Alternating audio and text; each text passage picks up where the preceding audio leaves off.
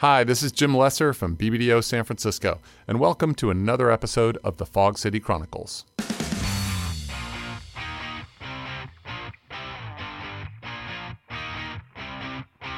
Today's interview is part of a series called The Women Who Run BBDO. Female leadership is such an important topic in our industry right now, and at BBDO, I've been very lucky to work with uh, some of the most dynamic leaders in our industry who happen to be women who are running offices and groups of offices. And I thought that if we could uh, pull their collective knowledge together, it might help to inspire the uh, female leaders of tomorrow. Today's conversation is with my friend Valerie Accary, who's the CEO of CLM BBDO in Paris.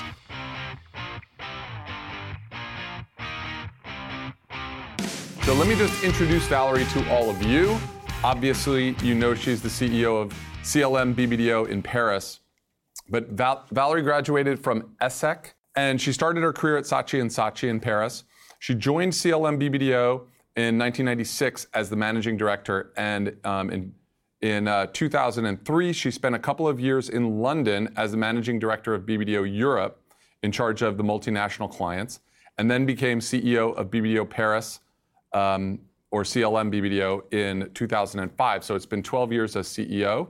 She's also since then been on the BBDO Worldwide Board and has worked on a huge range of clients over the years from Mercedes to all the Pepsi brands to all the Mars brands, uh, Wrigley, and um, at one time HP, which we're working on a lot these days as well. Um, and uh, also, an interesting thing that we'd love to ask you more about, Valerie, is that um, CLM has developed an interesting specialty in luxury goods. And so they lead the Tag Heuer brand around the world and, and actually created a sort of separate agency brand called BBDO Beau, B E A U, uh, which is a hub for just luxury, fashion, and culture. And um, most maybe most amazing of all, um, in 2010, Valerie joined a very prestigious group of people, a short list of people in the world that includes Toni Morrison and Karl Lagerfeld, when she was awarded the um, very prestigious French Legion of Honor. So, yes, amazing. So, welcome, Valerie. Thank you. First question off the bat What does one do to become a member of the Legion of Honor? Um, so it's you have to be um, well. First, it was it was actually created by Napoleon. You know, I think everybody heard about Napoleon. uh, so who, who actually um, created the Légion d'honneur uh, to really uh, for the people who made something which was special for the nation. So uh, of course there was a lot of military people, people from the army, you know, a lot of them, and uh, from politics and all that. But it really also uh, went broader. And uh, I think that's my, my work.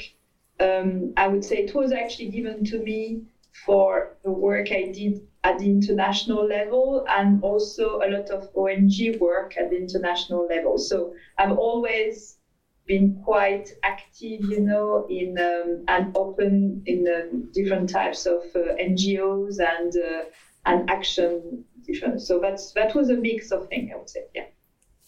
Nice. Well, congratulations. It's interesting to have because it's a recognition which gives you a duty to do more. You know. Uh, so uh, interestingly, in the last, you said it was in 2010. Uh, it's been now seven years. I've I've done quite a lot, and even there is a a, um, a foundation related to the Légion d'honneur where you can become a, a godfather, godmother of young kids who have uh, who don't have a lot of money but have really good at school and how you can really partner with them until they find a job. And so i have i'm a godmother of a young lady who's just uh, started medicine study and it's very she was in from my family now so it's, amazing.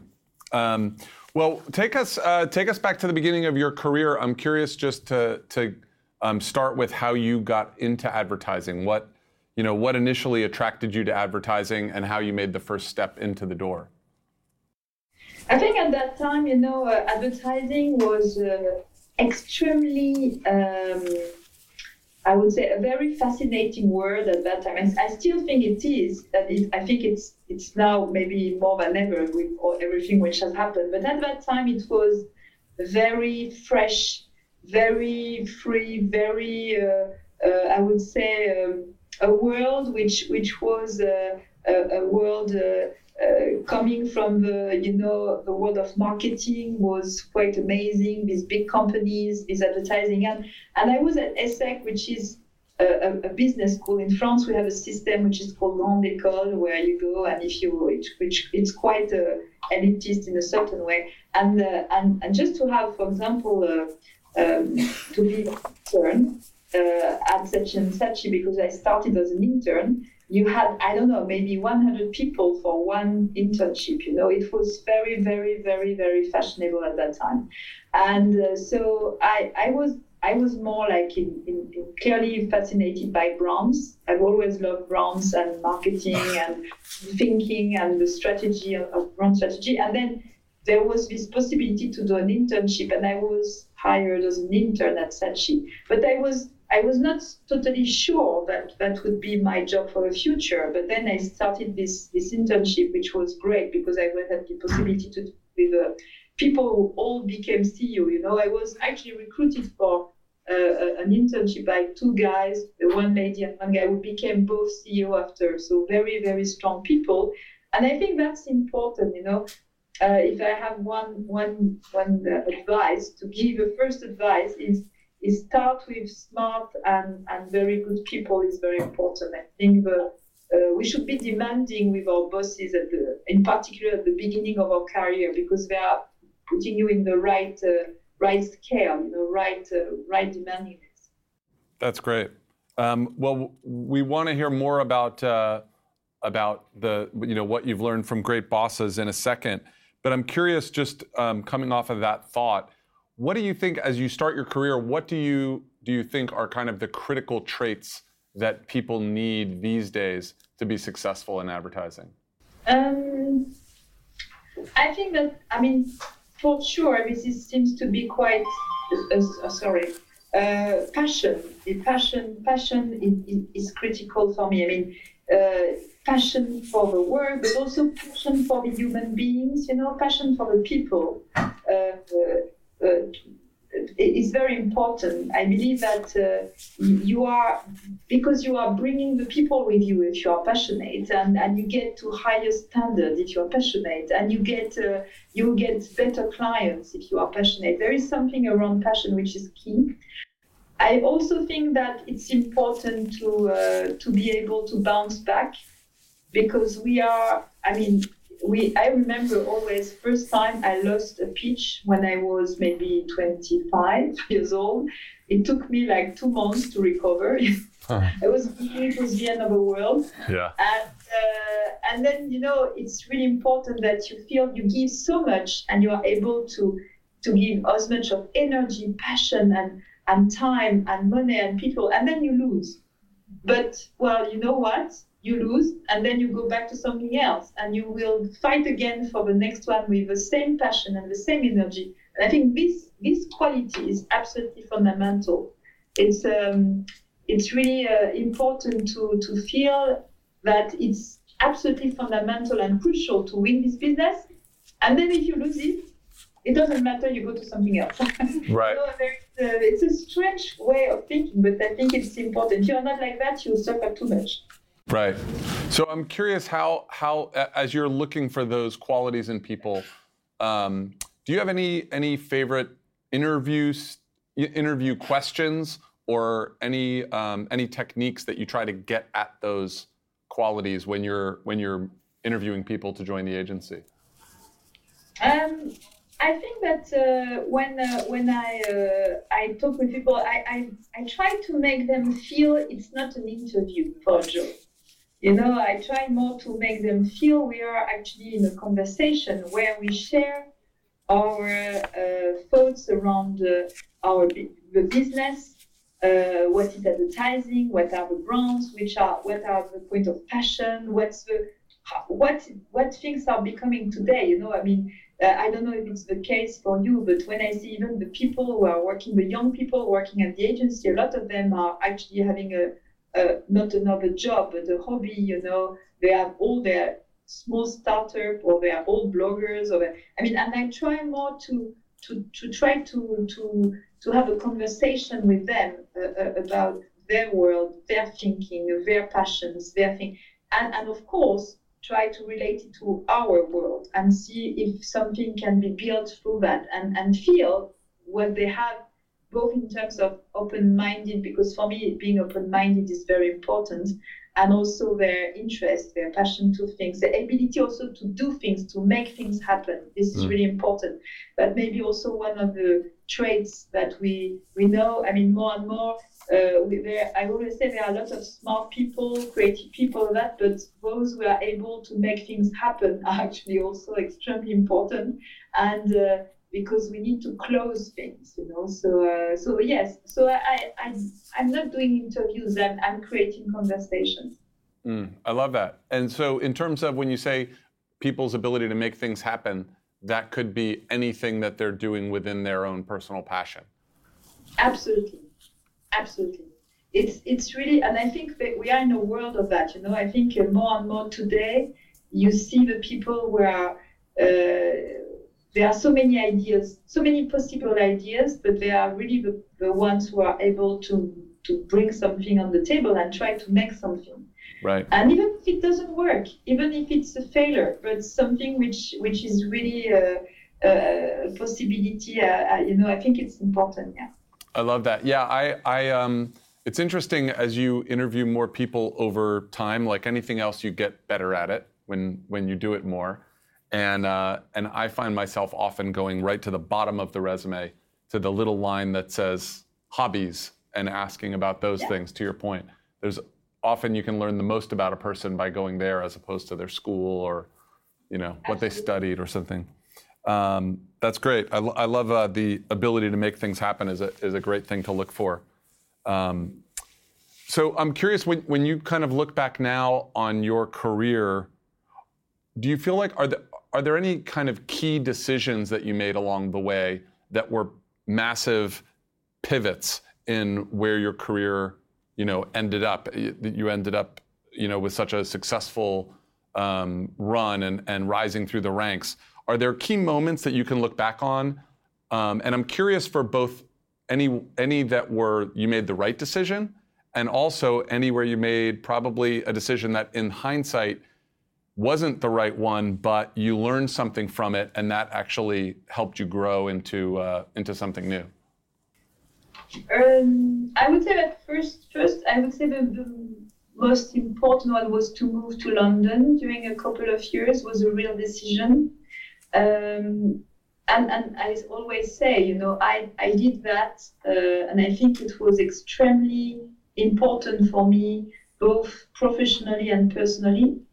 Um, we we uh, I've always worked a lot in international businesses. You know, I mean, I love uh, Andrew Robertson say I'm half global, half French, but it's it's a way to say that I've always loved that. You know, this ability. When I was a kid, I lived in Africa and Asia, so I'm quite I'm quite. I mean, for me, it's easy to be abroad, and I love that. And so I, I was working in Saatchi and Saatchi in Paris, and then BBDO Paris, and uh, I was thinking I was doing international very well. But the truth is that when I went to London, I, I suddenly understood what it was to be abroad and what it was to actually working in another country, and it had nothing to do. And I, and this was absolutely uh, great because it made me uh, grow professionally because it was hard to understand uh, uh, how to, to, to work in an international culture when you are based somewhere, but also personally to, to and I encourage young people to do that because, um, and I always say if I was now 10, 20 years, you know, um, younger, uh, I think I, I, would go to Asia certainly, and or and and I would and the other part I would I would certainly also try to do have an experience in a media agency. I mean I think today more than ever I think it's important to uh, to to leverage the first years to open, you know, and to try to to know more through uh, with different expertise, different views. I think it's different point of view. You know, uh, the points of view are different, and And uh, it's it's also helped me, even for example, to work at BBDO Europe. It was a little bit more. Uh, it was not a corporate because I was doing new business, but it was not really inside a, an agency as we know, you know. And it was also interesting to do that because then when I came back as a CEO of an agency, I also had this point of view, you know, and I think that I was richer from from these different points of view. So that certainly was very important. And I can tell you that in the first after I think the first three, four months, I really hated being in London I I really was at a point I was thinking I, I, I don't like it you know I was coming back home on the weekend saying really uh, I don't get it I think it's too difficult and all that. And I made a decision. I said either you stay but then you do it rightly or you stop and you come back. I said what it is to make it well? And I said okay I need to have an apartment because for the first one I, I was still making a, you know a, uh, back and forth to Paris. And I was not really establishing myself, settling, you know, in London. So I got an apartment. I, and the second thing I did, which is quite fun, is that I, at that time, uh, there was, uh, oh, what, sorry, I forgot his name, the CEO at that time. Michael Baulk? So, Michael Baulk. And Michael Baulk, he was, you know, he, he was the CEO of AMV, and he was seeing me like a French woman having a job maybe the all over Europe with a little bit of uh, suspicion, you know. So I said, okay, if I want to succeed, I have to talk really to Michael. So I invited him for lunch. I said, and I actually I invited him for lunch, and I I I asked him for some support, personal support in making me successful. And the minute I asked him that, you know, he became, of course, my best supporter, and he helped me then uh, um, understand, open, uh, be much more included. I think it's it's something which I learned as well, which is that when you move to a new agency or a new country or new something, it's always a bit difficult but you need to find one, two champions, people who actually will be your best partners in making you progress. The other one was Farah Ramzan. She also uh, quite after a few weeks helped me, you know, in getting used to it. So it was very important for me because it helped me understand a lot of things. And I think um, uh, the second uh, moment was when I came back to Paris uh, as a CEO. Um, and here it's, I will start to talk a little bit about what it is to be a woman. you know, I always say being a woman I, I, uh, as a leader, I don't know if it's worldwide, but at least in France, uh, being a number two is very often the best place for women. Um, you know, kind of. So I think in France it's very true because we are in a we used to be in a monarchy, you know, we had the kings during so many years, but it was a monarchy where you didn't have queens. It was not like the queens were number two, they were never the real boss, you know. And I think this our, our culture is about that. I was very, very well when I was number two in Paris. You know, I had a, a CEO and then I was a bit like a queen, you know, uh, number two, very. And you were managing director then? Yeah, yeah, and then I went to London and there were much more more women who were at the top of the companies, and I'm sure going through London helped me actually become CEO in France. So you see, it's kind of uh, it was also interesting for that. But still, I was hesitating because I was a little bit afraid, afraid of the. Did I really want that? You know, or was it worth it? Was it going to be? Uh, and uh, there was this thing also in my mind, which was. Um, um, if I was, I had, I was afraid of a failure, and I, I think it's it's important thing, which is that uh, uh, when they proposed me, of course they proposed me after three guys who didn't succeed uh, in three years. they started to look at guys first, but then they said, okay, why not try her? And then I said, well, it, I, I thought it shouldn't be a problem if, it, if I fail you know, for me, a big thing was that if I fail, I fail. It's not going to be the end of the world. So I think it's a big advice as well. I don't know if it's something about women or about uh, or people, some people in general, which is to when you are um, to, to hesitate at the you know to get to the big job because you don't want to fail. You you feel well at the end of the day. I prefer to keep my in my stay in my comfort zone or being number two is perfect. But really, uh, if I fail, what is it going to be a problem or not? So I think that's a big advice for me. That's great. That's great. I um, I love what you were talking about with when you, when you went to London and seeking out, you know, someone to to help you when you got there and and getting someone else vested in your success. And in many ways, that's you know what finding a mentor is all about. And yeah. you know, oftentimes in a, in a lot of organizations, you have mentorship programs where you assign someone, and we've talked about that here that we've we've had them, and oftentimes they don't work because there's not chemistry, or um, or for some other reason. But I think the idea that you actually go seek out a mentor and say, you're a person who I, I admire and want to help. I want you to help me succeed. Um, yes. Is that's I think that's incredible advice. Um, and uh, I'm curious. To, go ahead. Sorry. No, no, no, no, no, no, please, please. I was just going to ask when when you talked about people like Michael Baulk or people like Andrew, or any other any other bosses or leaders that you looked up to in your career were there people who you um, who you learned a lot from on what to do once you you know once you developed your own leadership style? And also people who you who you said okay that's exactly how not to do it. You know i learned i learned from this person how not to do it and this from this person how it's done really well. Um, I, I don't know if I, I've been very conscious about that. I had my, yes, I think that uh, my, my ex boss from Paris, Christophe Lambert Award. Uh, and uh, I think I learned something from him which I've always liked, which was think bigger, i.e., uh, not being, uh, once again, being audacious, I think was really what he was, and think big and try not to think that this is too big for you or not possible. I think that's that for me has been extremely important. I mean, this ability to be audacious and not to think that uh, um, that's why that's that's one of the reasons I, I actually did so much global work. You know, because you did global work being French on American work, on American brands is not obvious from the beginning, you know.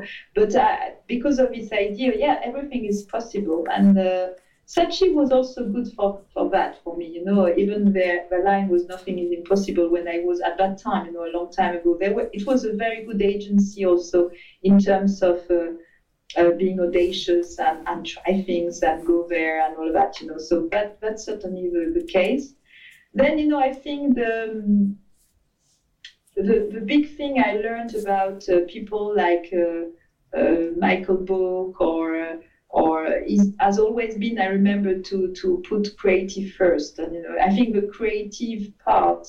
Uh, that's why I'm, I, I love BBDO. That's why I mean I, I think I always say to people when I'm outside, I said, I'm, I'm on the board at BBDO, and what I love the most about it is that we spend half of the board just watching ads, you know.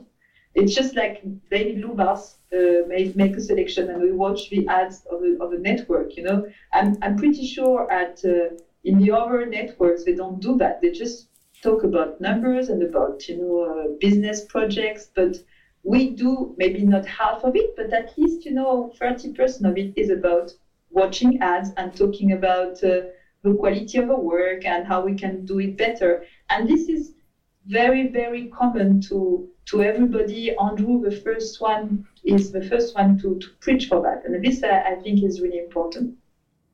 That's great. Yeah, that's uh, the uh, the board meets what four times a year? Uh, no, twice Twice. Twice here. It's twice now. It's twice, twice here. That's great. I, I, didn't know that actually. That's a that's a great story to hear that that uh, you spend that much time focusing on yeah. the work around the network. And there's so much work um, from you know the hundreds of offices that uh, I'm sure I'm sure it takes a long time. It's David Lubars selection, but it's uh, it's a selection, uh, but it's extremely important to watch that because you feel, you feel, and as you say, it's coming from everywhere in the world. It's not uh, work only from New York or no, no, it's really work coming from everywhere. Yeah. What was I'm curious from the last meeting or two that you can remember? What was your favorite piece of work from around the network? Uh, from the last, uh, what did I see? Oh yeah, it was of course, but here I'm going to be, uh, it's, going to be easy. It's uh, the one who get everything, who got everything in Cannes um, from uh, the you know the body. yeah, Graham. Graham, Graham. Yeah. Yeah. Meet was, Graham. That's the one where when we I, when I saw it, oh, you know, I said, "Oh my God, what's that?" Uh, this is absolutely fantastic, and it's true that it uh, it won everything. It's so so audacious and so well well thought, and once again brought to life. You know, it's it's uh, for me. I'm I'm I'm really really really uh, I admire the ability to bring that type of idea to life. Right. Yeah. The it, the simplicity of it, but then the the um, craft of the execution is amazing because it was done in so many different channels. Yeah, it's beautifully done. Um, so uh, I'm curious if you could share a little bit about CLM with us. I, I, actually don't know why CLM is named CLM after all these years. Was it three people's okay, names? So CLM. Well, so this, so there is first of all there is the BBDO Paris group. You know that's why I say BBDO Paris is actually uh, covering both CLM and proximity Paris. Because proximity, I said one word about proximity. Proximity Paris is very big. It's one of the key proximity offices in the world. You know, I, it's one of number two or three, I think, and uh, which is it's very powerful in digital and in CRM. And we are quite linked actually CLM and, and proximity, and that's why the group is actually quite important. And CLM is uh, the the advertising, I would say, the brand creative agency, as we say now and uh, CLM is the uh, it's a bit like AMV, you know, is the name uh, the initials of the people who created the agency in '74. So there were three guys who were very, very, very strong and very creative, and created that. Great. And what um, what do you think? How would you describe the culture of the agency now? Is it uh, driven by BBDO mostly? Is it driven by what the heritage of CLM, the founders, created, or something else? I think the, the, the I think it's it's both. I think the fact that we uh, uh, first of all, it's it's it's an agency which is a bit like, as I said, the half French, half global. It's always been quite open to international. That if you ask to somebody in uh, Paris, in another agency in Paris, what do you think about CLM BBDO? They will say it's a it's an agency which is um, really an international agency based in Paris. You know, mm-hmm. we really position us like that because uh, maybe you don't know that all, but in France we have two major competitors. We have Publicis, which is, as you know, a big agency, but in France it's their native native country, so they have to be they are very strong and very entrenched with the politi- politics and all of that. So it's quite difficult to uh, to fight when it comes to uh, pure French uh, big clients, you know. And there is a second one, which is Havas. Havas is as well, you know, uh, very French. And so you have two, two huge companies there who are very well established and knows everybody and all of that. So we, we are the, are the Omnicom. And, and then the third one, Omnicom, is quite strong. And uh, so we we uh, we really established ourselves as very creative and also open to international, open to the world. For example, uh, you take a client uh, like EDF, which is a French, you know, French electricity big client. I mean, no way they will go with an American company, so they work with Havas. But we won all the uh, all the campaigns, for example, for the Olympics they did in London. So you know, hmm. we we are uh, managing, uh, we are playing our strength, our, and our strength is to be creative, to be agile, and to be quite open to the world more than the French agencies. And then the second big thing is uh, digital, and is, has been quite put at the core. So we are now seen really as a as a very agile, agile in that in that area. That's great. Well, we love uh, we love working with your team. We have a lot of interaction on on uh, on the Mars brands, and it's always it's always a great experience. And you see that we we we act like international partners, not a pure French local agency. You know, we we like to have a we are French, but we like to have a, an international view. Yeah, it's great, and um, it, it, seems you know I've I've really only spent most of my time at BBDO, so I don't have a view across other networks. But the people I know in other networks, um, it's not always like that. I think that's one of the things that BBDO does well is connect connect offices, and and the network actually does operate as a network. Would you say that's that's your experience as well? Pretty, uh, I think it's linked to the fact that uh, you know we are there is a lot of respect for every agency. Uh, there are a lot of networks where you have uh, just a, a, few good offices, and then the other ones are just here to to to small agencies with no real power, everything. I think what I love about BBDO is that there is a lot of respect for every agency as long as it's creating work and, and, and doing doing good business, you know, and it can be from anywhere. And, and this I really think is very special. Yeah, yeah, I agree. Um, so keeping on the work for just a second, I'm curious what in your career, what's the campaign that you're most proud of that that you you were a part of? Um, I think my time with working with Pepsi Pepsi International has been fantastic for me. So just for the people around. I've been in charge of Pepsi, myself, PepsiCo International, and particularly Pepsi Brand, Pepsi Max, and all that for everywhere except US during uh, many, many years.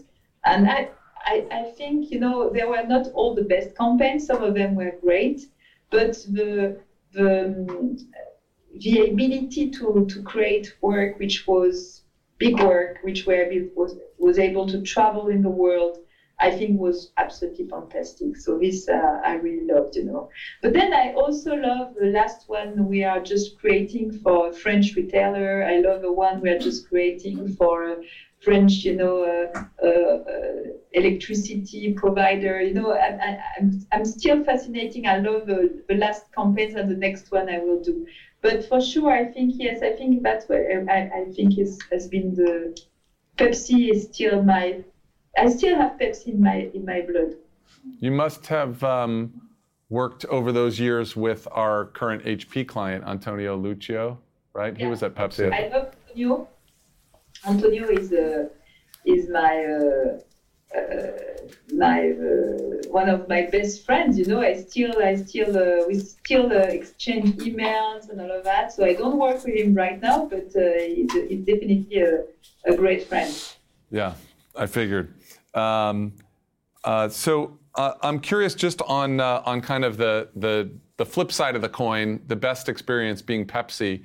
What um, what was the the toughest experience you've had? Like a client crisis, something went wrong where you came out on the other side learning a lot from what seemed like uh, it could have been a disaster.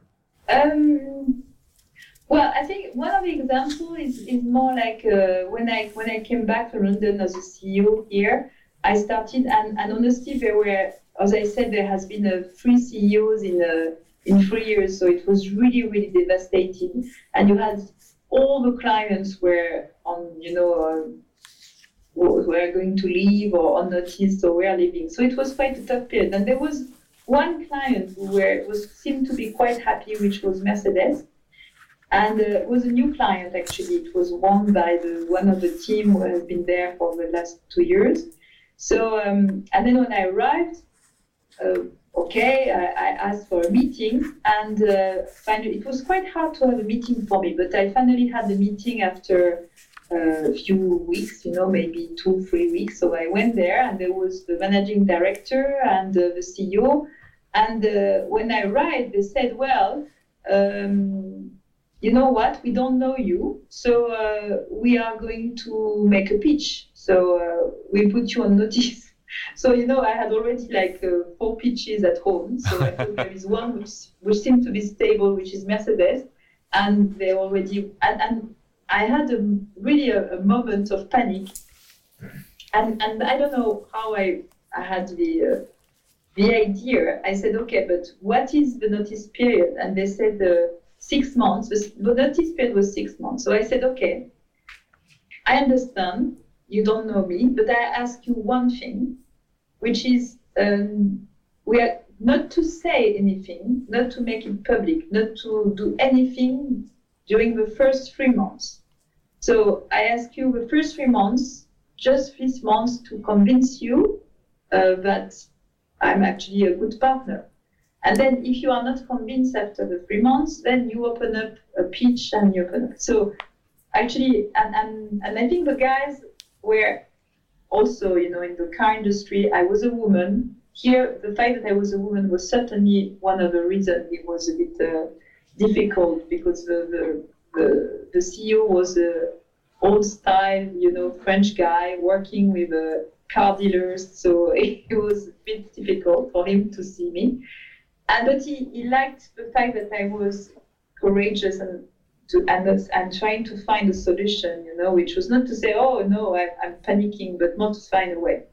And he said, okay, fair enough, we do that. And after maybe two months, he called me and said, well, that's fine, you uh, you have a business now.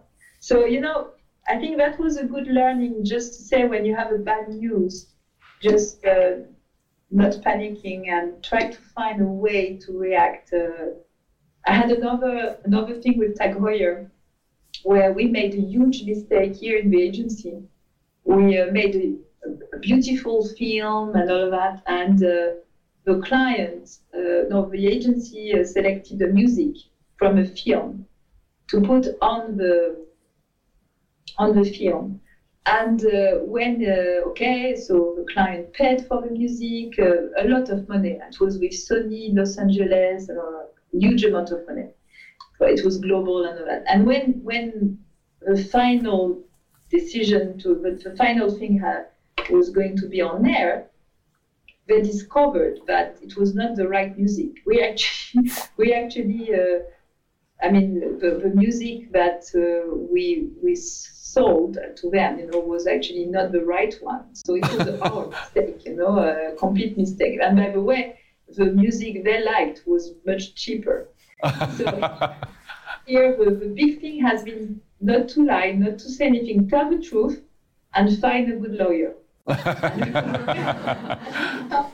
an expert in, uh, in uh, really the expert in, in rights, you know, and we made, I don't know how, discussion with Sony, discussion with Tag Heuer, discussion with that. At the end of the day, it didn't cost us anything. And everything was fine, but it was really, it could have really cost a fortune. Wow. So I mean, it, I think the, the, what we can learn is, is, is always to say, and I don't know who said that to me once, it, it, things are always better than what you think, but also, I mean, if you think things are great, there is always a problem somewhere. And on the other side, if you think things are terrible, there is always some light somewhere. You know, you always have to find uh, what is the light. That's a brilliant insight. I love that. Okay, so what I what I take away from that is the way you react to a bad situation can actually end up being you can you can take a bad situation and actually turn it into something that makes the relationship even better, like Mercedes and um, find the light, not the dark, and most importantly, get a good lawyer, right? um, that's great. And so, uh, coming off of the story of the car dealers and Mercedes and this very, you know, I've worked in the car business a lot, and it is a a very uh, male-dominated world. So I'm just, uh, you know, considering the, the whole topic of female leadership and the importance of it today, um, you've been you've been so successful over the years. I wonder if you could just talk about your view of of female leadership over time. Has it changed? Is there a reason that uh, it's more important today than ever? Um, you know, what have you seen from from your point of view? Um, first, first, uh, as far as I'm concerned, people ask me if uh, it has been uh, an issue or something positive to be a woman. I, and I say it's it's been quite good for me until I became a mom. I think for me the difference is not so much um, you know being a woman. I mean it's really when uh, when I, I, I became a mom the, the the image I gave was different. And it's interesting. I mean, uh, it's always a bit difficult to explain that, but but as I was doing a lot of international business, I was traveling, I was in charge of things, I was, and I was never feeling that, you know, it was a problem. Yes, I could have a client like the Mercedes dealer who was a bit, you know, machist and, uh, but I was able to manage that, you know, and to find a way. And then he was thinking, well, she's actually courageous. And then he was loving me even more, you know. Internationally, it's quite hard to be French but being a French woman is a good thing, you know. So I was able to manage also that when I was working on international business. I'm sure it was more difficult for men, but being a French woman is honestly quite a good uh, positioning.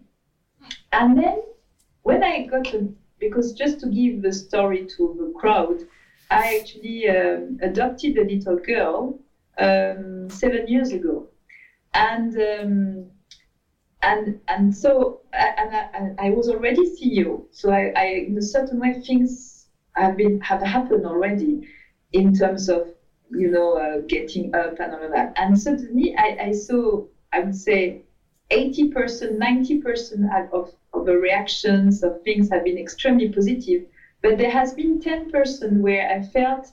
Uh, some people were saying, well, now she's a mom. She's not anymore the one who's going to be able to do to uh, to to be uh, uh, such a leader you know? So mm. so it's it's interesting to see that there are still moments like that. And and we we made a because we, we launched Omni Woman in France uh, like a few months ago and we made a small research you know uh, with a with um, Flamingo among the Omni Omnicom women here.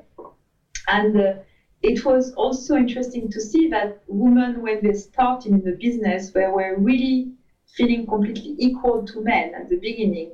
And then it's after a few years when they start to either they get they get they become mom or they think about becoming mom or they there are things which are changing and it's around 30 years old but they start to feel really is it completely worth it or is it am, am, I, am I worth it completely you know? And there are certainly a certain moment when things are changing a bit. So so what I want to say here is that um, I think at the beginning of our careers things are really equal and then it may change. So why is there so many reaction right now? I think that it's because you know um, there is a, a feeling that uh, uh, things are not progressing enough or uh, uh, rapidly enough, but there are still areas where it's not, and there we, we should actually act and do something, you know, and help the women feel they can be confident and they can go. And on the other side, do that with men because we believe that it cannot be men or women on what different side. It should be a, a common project to have a diversity at the core of everything. Because I think that everybody agrees that things are better when uh, there is diversity in the thinking and when you have different points of view and all of that. So I think that's the, the big point. That's great. I'm, I'm fascinated by what you said about the the 90%, 10% when you became a mom. What do you think that was? Was it was it about logistics, you know, where you couldn't stay as late, you couldn't travel as easily, or was it something was it something else in the way they, they looked at you? I would say both. I think there is there is a feeling of logistic. There is a feeling of logistic, but there is a cultural a cultural fault as well, which is that uh, there is the there is a cultural fault, which is that uh, uh, still, at least in my in my Latin culture, you know, you should always think that I'm living in France. Maybe it's a bit less in the US, but maybe not very aware, maybe the same. But actually, when you become a mom, you you you have a role which is more important and uh, which makes you less less free to do and to to to to uh, to, to give uh, all this energy and passion I talked mm. about at the beginning of our conversation, you know, and um, and it, it starts to to uh, to make um, that's when you you if you really want to continue and go to the top top top top you you you have to show it very strongly you know while actually before it was a bit less less less needy i would hmm. say that's that's really interesting um, and you talked a little bit about about um, you know uh, the words i would use are kind of finding your voice but as you come up through through the organization, whatever agency you're in. Um, do you have any advice for for male or female people as they're young in the industry and they're trying to learn and listen as much as they can? But any tips for how to develop a voice of your own, to to be confident enough to speak up and um, and let your opinion be heard? Well, I think first of all, uh, this is what makes a good advertiser is to be uh, to to have your voice. Uh, it's it's very interesting. It's even very young, very young. It's very true that you know uh, people who have their voice very young, they are able to convince clients who are 20 years late, older than them. I've always been fascinated by that. It's more important to have your own voice than anything else in a certain way in this in this company to feel that the people so and that comes back to my to the way I'm actually interviewing people when I say I'm actually creating conversation is because to see is to see if people have a voice have a, their voice their ability to create their voice and have something which is very um, their own personality their own character their own way of, of doing and, and, and doing things I think that when I was uh, young, uh, I had different clients. I was working for Danone. I was working uh, also a bit for P&G at that time for different clients. And I remember, uh, I think it was on P&G. They were they had this um, this uh, habit, which was to ask the youngest people uh, from the from both the agency and the, the, the brand side to present uh, the budget meeting to the most senior people in the company.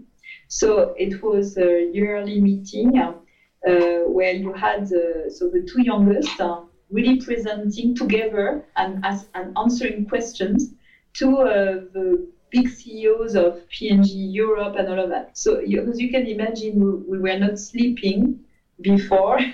because we had to prepare, and they were giving us the questions just, uh, I think, the last the night before, and we had to prepare that, and we had to say to to to to answer on top of that and to present the answer in English, which once again come back. Don't forget I'm French. So and that was absolutely fabulous because it was really like a, a training for the worst. You know, after that talking to in any type of uh, meeting there would be like uh, 3,000 people in English, I don't care, you know, because it's it was so stressful at that time. it was such a great habit. So what I like is um, when you speak about young people is give give them the possibility to talk and to be part of things which are not necessarily their level. I think is important. Or of course they have to deliver, they have to do their small job, you know, the job of an account executive, the job, of, but be part of a meeting and ask their point of view in a meeting where there is a big boss. And you, what do you think? Yes, you will be uh, so stressed, but at the same time, it will be such a great uh, opportunity to express himself or herself, you know. And I think give it's our responsibility to give a voice to the younger and to integrate them quite soon because that's what I benefited from. I was at the beginning, I was able to I, I, remember it was impossible to talk, for example, when we were the, with the big creative guys in the room, it was forbidden when you were very young to, to express something. But suddenly, there would be the creative guy would say, okay, what do you think? You know, it was stressful, but it was, I was on the seat, but it was good. So I think that's very important. That's great. Beautifully said. Beautifully said. Um, okay, Valerie, we're going to take a pause, and I want to just see if anyone has questions because we have about 10 minutes or so. Questions? No one has a question? Shannon? I've loved your talk so far. Thank you so much. Um, I guess we talk a lot about, um, which I think is really important, giving advice to some of the young people in the agency and you know giving them a good start. Um, as somebody in like a mid-senior section of their career, um, it has its own unique challenges, right? Because some of the choices that you can make are different. You're kind of trying to focus and, and find your your place. Um, you talked about some of the things that happened to you in the middle of your career. What do you think?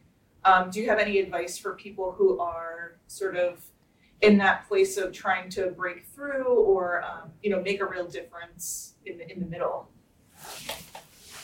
Um, so a, a few few ideas. Few ideas. First, what I did by going to London was certainly an answer to what you said. I was, uh, as I was saying, I was, uh, I had a big job. I was number two, but I was honestly, uh, you know, getting a bit bored. I had a, a, a few offer maybe to. I, I had an offer in one or two other agency, but I didn't want to leave and all that. So actually created that. I said, I want to go abroad. I want to have this experience. I know it's the right time. So, um, so I was quite, uh, and I knew that by going another way, doing something else, I was opening up a new door, and but without leaving BBDO. You know, so I actually made the decision myself, to be initiative to propose that and to find a way to make it happen. And I think that was very smart because it made me come back in a different role and with more back a stronger, uh, as I said, stronger bones, you know, to, to, to do things and, and with a, with with a, so so I think that's that's the thing, which is to to find a, a way to, to do differently.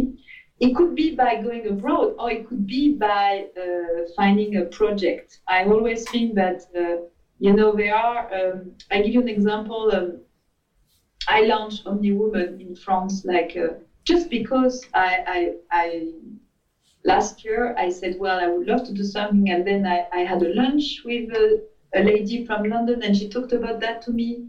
And then I said, okay, why? And, and then I, I got the idea of making a research and then tried to make it work and all that. And suddenly it, it became real and it became tangible. And, uh, and suddenly uh, it made me meet with Janet Riccio and then creating new contacts and new way of thinking. So it's not necessarily what I mean is that it's not necessarily just okay. I need the I need the next job which is exactly the same as me or the, the next level. It could be just find ways of making your job more interesting or a bit different so that you recreate enthusiasm and passion, which will always lead to something better at the end. So what you know, I think that's that's what I would recommend in a certain way.